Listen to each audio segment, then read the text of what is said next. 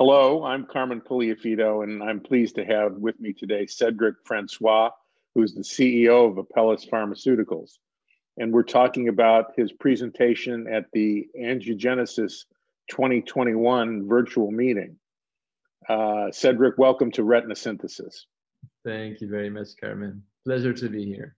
Uh, your your talk was intriguing as always, and one of the things that you did at the very beginning was talked a little bit about uh, the work you've done in looking at the natural history of geographic atrophy, and I think our audience would be interested in hearing about that. Yeah, thank you, Carmen. So this is something very important because um, we've we've been trying to understand uh, really what the impact is of geographic atrophy on patients and also quite frankly to kind of better understand which phenotypes predispose patients towards having a more you know severe disease or more aggressive disease versus those that don't. So there were two particular phenotypic factors that uh, we were particularly interested in.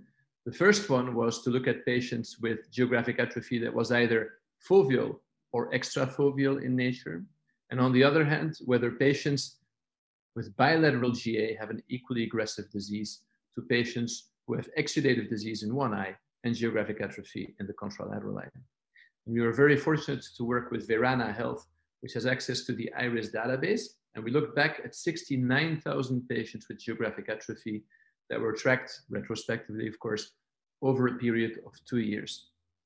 And what we found, which was a bit of a surprise to me, is uh, first of all that the, the visual decline now we're talking about visual acuity, in patients with foveal and versus extrafoveal GA, or in patients who have pure bilateral GA or patients that come with exudative disease in one eye, is not that different. You know, whether it's the initial vision loss or really the full progression to blindness. So that was an interesting. Um, another very interesting finding was that um, whether you look at visual acuity or visual function, uh, there too, the impact was similar between these clinical phenotypes. Um, and then we were particularly interested in the evolution of exudative disease in an eye with geographic atrophy, and particularly whether there's a difference between patients starting off with GA in one or in both eyes, or patients that already have exudative disease in the contralateral eye. And the take home messages there were, first of all, that the, the, the occurrence of wet AMD, which is a claims-based definition in this case, so it could be any type of exudation. Um, the evolution towards wet AMD is quite common in patients with geographic atrophy. That's take-home message number one. This is not a, a, new, a weird or rare occasion. Number two, there is quite uh, an important difference between patients that start with bilateral GA or patients that have wet AMD in one eye and GA in the contralateral eye. So what does that mean? In patients with pure dry bilateral geographic atrophy, we saw a progression of about 8% of patients over the course of two years. In patients with GAN1 and exudative disease in the contralateral eye, it was as high as 22% over the course of two years. So again, important context for the retinal specialists to bear in mind, since these two diseases that we think of clinically as very different share a lot of overlap and are probably immunologically quite related. So you saw in the FILLY trial, you did see eyes that developed neovascular um, uh, macular degeneration. And uh, how does this these findings affect how you interpret the findings from the FILLY trial? Yeah, so I think there's two important points there. The first one is that exudations, again, are not an unusual occurrence. What was unusual in our clinical trial was the imbalance that we saw between the sham the every other month dosed individuals and the monthly dosed individuals in terms of how frequent these exudations occurred. Most important point in the context of FILLY is that um, the types of exudations that we saw were always discovered during the course of the trial on an SDOCT finding, and then mm-hmm. you know, in some cases confirmed with angiography, but really an SDOCT finding, not a single case of classical CNV and almost exclusively small minor exudates where you could have argued should this have been treated or not. And definitely in the phase two clinical trial, there was a bias from some sites that were overtreating these patients with anti-VEGF versus others that didn't. We correct for that in our phase three clinical trial. But the key take home message here is you know, these exudates were not a safety concern, neither in the phase two or in our phase three clinical trial. There was an imbalance, probably more pronounced than what you would ex- than what you should expect in a phase three clinical context, but still an imbalance. And why is that happening? And here's what gets interesting, right? I mean, if we go back 30 years into the past, at the time we didn't have SDOCT, we did fluorescent angiograms, and we made the distinction being, between classical CNV and occult CNV. The reality is that at the time, as you know very well, we weren't measuring CNV, we were really measuring exudation. And at the time, we associated it, you know, based on Donald Gass's work, with a type 1 membrane being associated with occult, and then a type 2 membrane being associated with classical, and that's why we call it CNV. I mentioned that because it is now becoming very clear and a lot of that work was presented at the angiogenesis meeting, starting with Christine Curcio, that we know that there are a lot of patients with geographic atrophy that have type 1 membranes sitting, you know, under, you know, underlying their geographic atrophy, where these, these neovascular membranes are actually not leaky. So if you were to do an angiogram on these patients, it wouldn't even show up because within 10 minutes, these neovascular membranes don't leak. So there, this is a fascinating observation, and to many retinal specialists, even right, something that is counterintuitive because we've kind of come to assume that a neovascular membrane should leak. What we think we saw in our phase two clinical trial were pre-existing type 1 membranes that became more leaky. And that we believe is part of the repair process that is induced by controlling complement in the back of the eye. Assuming that APL2 is approved, do you think that pre treatment OCT angiography is something that would be indicated in these eyes? I think it would be something very interesting to look at. And, you know, in our phase three clinical trial, we do look at that as well. Uh, but kind of the, the implication of what you're saying is that if you are a patient with a pre-existing type 1 uh, membrane, should you not treat that patient? Um, we'll have data in our phase three clinical trial to determine whether these patients benefit or not. We also need to find out in the future with more data whether these anti-VEGF treatments, you know, are really truly a chronic requirement or not. I mean, you right. and every retinal specialist is familiar with the patients with exudative disease, where you give a couple of anti-VEGF injections and no more treatment is needed, yeah. right? if you ask me today, what, what is what would be my favorite form of advanced AMD would be to be a wet patient that requires a couple of treatments and then somehow goes into a quiescent state.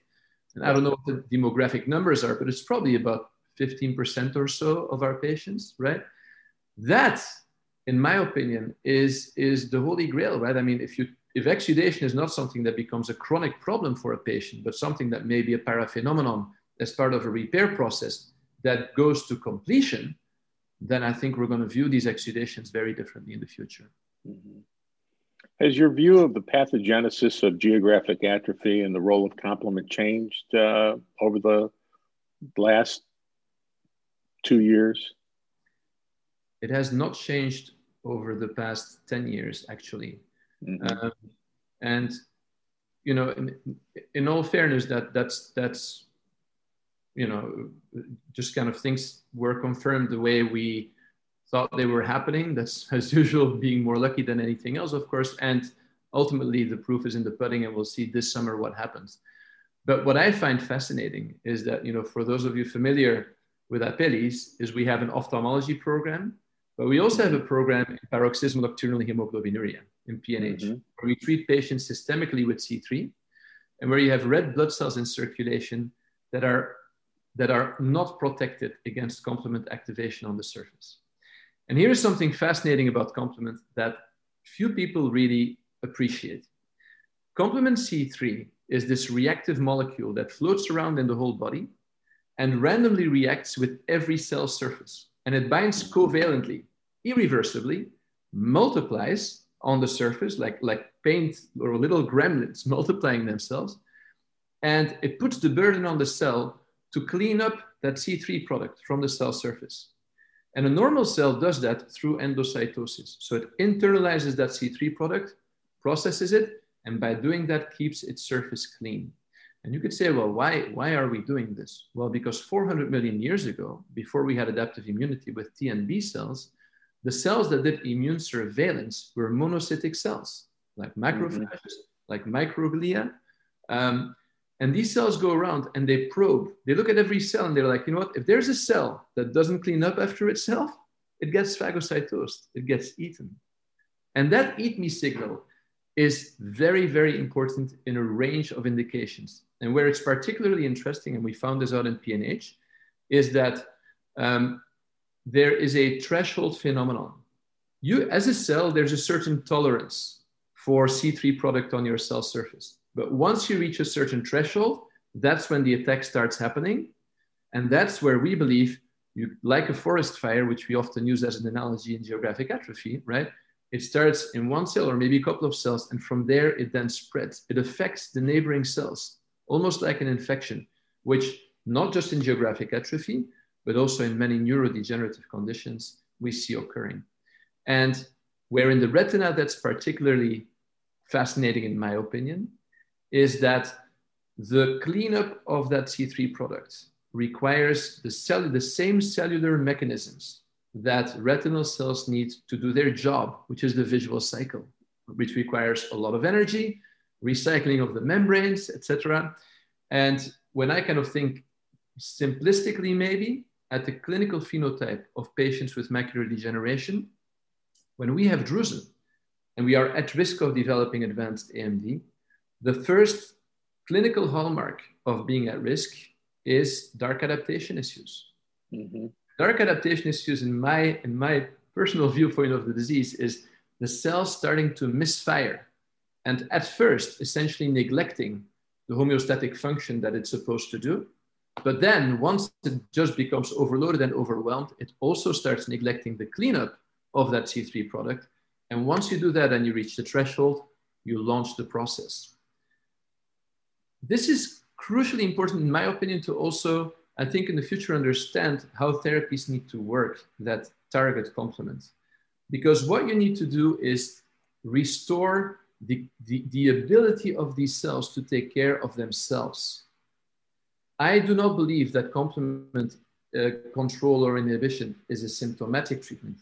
I think it is a treatment that aims to rebring homeostasis to the retina, where you know you start controlling how much comes in, so that a cell can catch a break and start starts cleaning up its surface instead of further accumulating, and then little by little, hopefully, you can like dampen that process.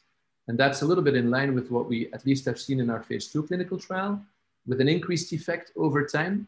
Eh? From month six to month 12, in the monthly dosed individuals, goes to a 50% slowdown. But what happens if you dose for two years or three years? Is there a path to finality where the disease stops progressing altogether? And that's certainly my personal dream, but we'll see. there was a a fascinating paper at the angiogenesis meeting where Dr. Srinivasa Vasa, Sadda looked at your data from the FILLY trial and identified areas of what he called nascent geographic atrophy, whose growth was favorably affected by use of APL2. Can you comment on that? Yeah, this was a super exciting paper presented the first time as a late breaking abstract at uh, EURETINA in Amsterdam, or virtual Amsterdam, I should say, early October.